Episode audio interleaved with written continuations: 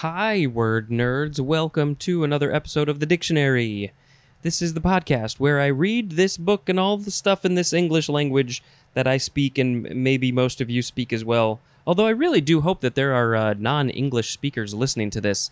And then years from now, they can say, I learned how to speak English from this weirdo on a podcast who speaks like this. Uh, yeah, that, that'll be interesting.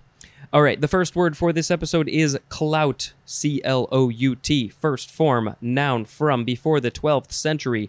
One is uh, chiefly British dialect, a piece of cloth or leather, and the synonym is rag.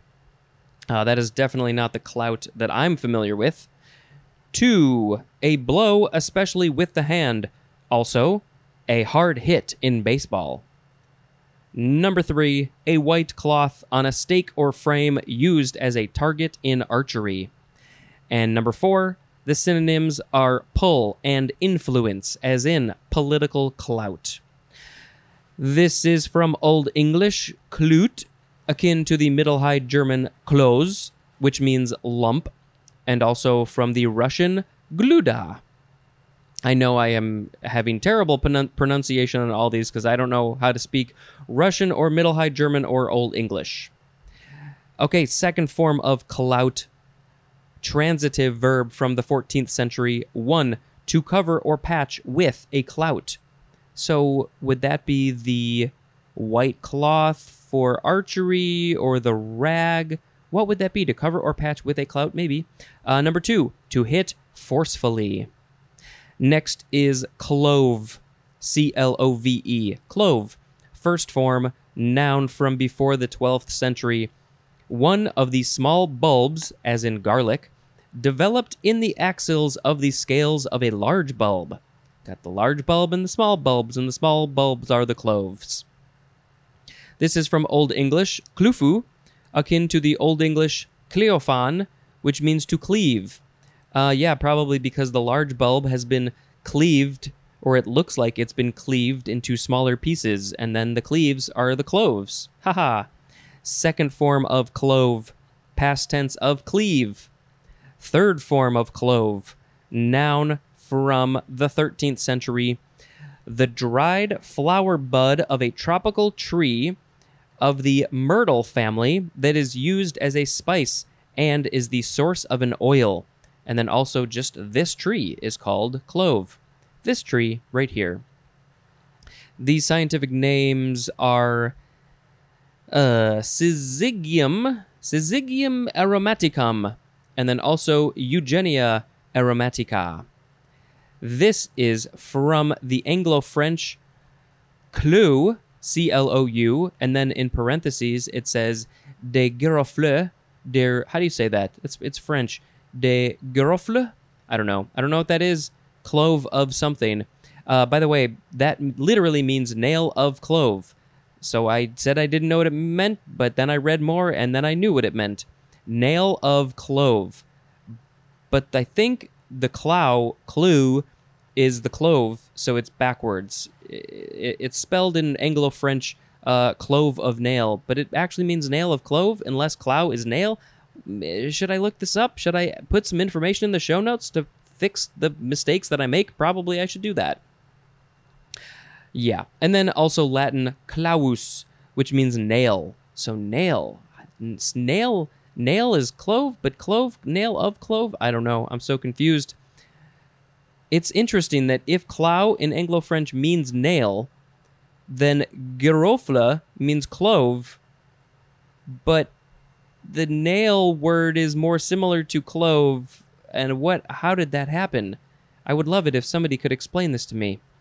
Um, there are i mean i've heard of clove cigarettes so i'm guessing that's what this is. And i know that there's an old school chewing gum called clove or something like that. Uh, so it's also probably related to this. Next is clove hitch. Two words noun from circa 1969, a knot, K N O T, securing a rope temporarily to an object as a post or spar, and consisting of a turn around the object, over the standing part, around the object again, and under the last turn. and then it says to see the knot illustration. So the definition very clearly, sort of clearly, described how to do the knot. Uh, a turn around the object. Yeah. Well, I'll, I'll think I may read that later. Maybe we could do it now. A turn around the object, over the standing part, around the object again, and under the last turn. This is from Middle English, cloven or clove, which means divided, from the verb cleven, which means to cleave. So it's like the the knot. It's there. It, there must be a cleave that must be like splitting itself in half or something like that. I don't know knots. Next is cloven. It's the past participle of cleave, just like uh, clove was the past. They're similar but different. Next is cloven foot. Two words, noun from the 13th century. The synonym is cloven hoof because uh, it, it's a foot and a hoof. It's the same kind of thing. Uh, cloven footed is an adjective.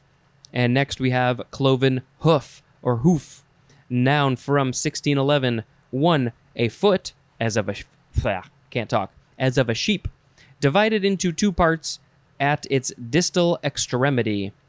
Number two uh, has its own etymology. It is the sign of devilish character, and this is from the traditional representation of Satan as cloven hoofed. Cloven hoofed is also an adjective. Next is clove pink, two words, noun from 1804, and we have the number two definition for the word carnation. Next is clover, noun from before the 12th century. Whenever I say these words, I always overemphasize them. Clover.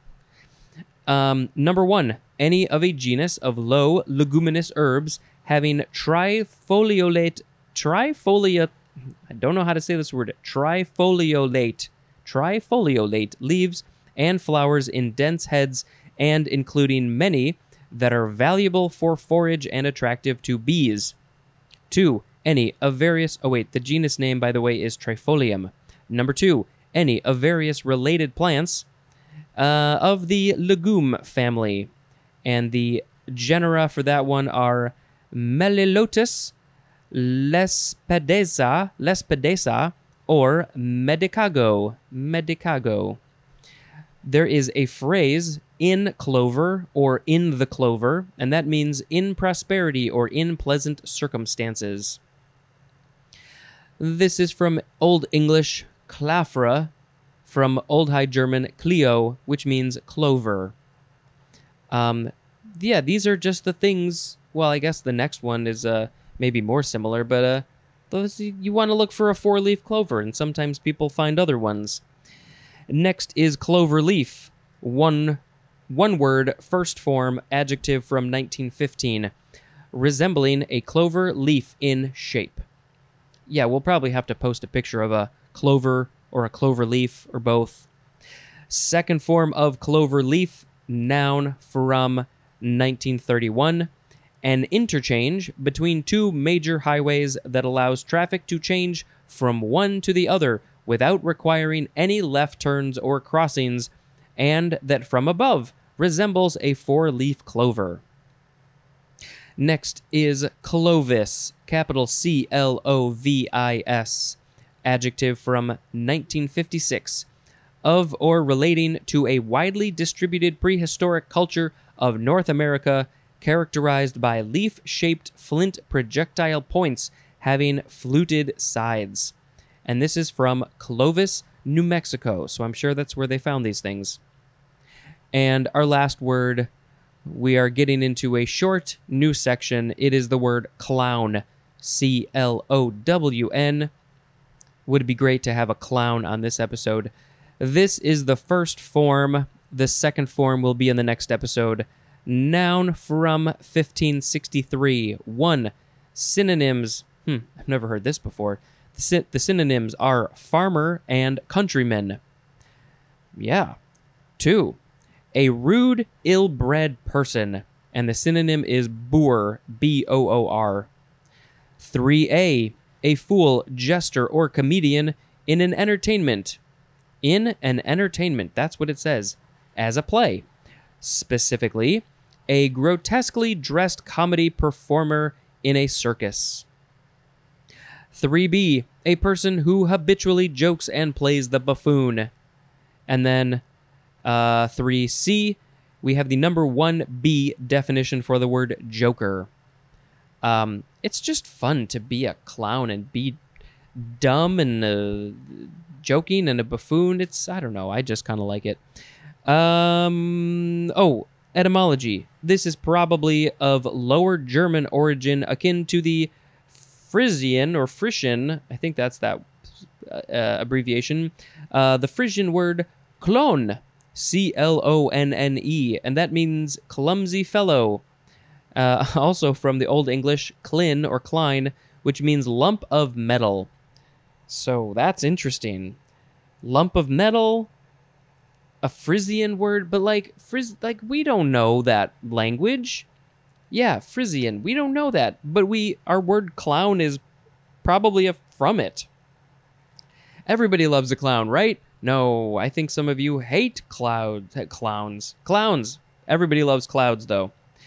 Um so the words today were clout, clove, clove hitch, cloven foot, cloven hoof, clove pink, clover, clover leaf, clovis, and clown.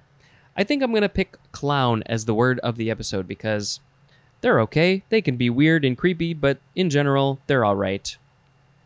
Um, and I already sang a song, so I don't get to sing a song about clowns. What is that song? Oh my god, why can I not think of it? Clown. Bring out the clowns. But there's another one, isn't there? Something about the tears of a clown, but I don't know that song. All right, that is it for the words. Let's go to the holidays. In uh, let's see internationally it is uh, the sunday nearest to this date the sunday closest to today. What is today? Today is a thursday. So i guess would that be the next sunday? Would that be august 29th i don't know. I'm not sure. It's a go topless day. So if your city or state or country allows you to you can go topless uh, in namibia i don't think i said that correctly Namibia, it is Heroes Day. Also, maybe Herero Day, which is either a mistake here or uh, also what is it is called. In Papua New Guinea, it is Repentance Day. Um, let's save that one for the end because that is a good one. It's National Dog Day in the U.S., Australia, Canada, UK. In Venezuela, it is Bosque Art. Uh, let's see some fun holidays. Make Your Own Luck Day, Musical Yoga Day. So, do you have to play music while you're doing yoga, or do you listen to music while you're doing yoga, or do you yoga while you're playing music? In the UK, it is National Burger Day. It's National Cherry Popsicle Day. It's National Toilet Paper Day. What are you supposed to do on National Toilet Paper Day? Uh, National Web Mistress Day. Oh, so that's like a you know probably a, a woman who runs a website or web something. Uh, that would be a web mistress, I guess. It's Thoughtful Thursday, and then finally it is Women's Equality Day. And uh, yeah, like can that's good that we're celebrating that. Do you think that we will have women's equality? Um, now, this just says the US, but maybe we need it everywhere. Oh, Canada also. But, um, you know, maybe women are more equal in other countries, and so they don't need to celebrate it because they've already done it. Why can't we do it? US and Canada? Let's get on that. Thank you very much for listening, and until next time, this is Spencer dispensing information. Goodbye.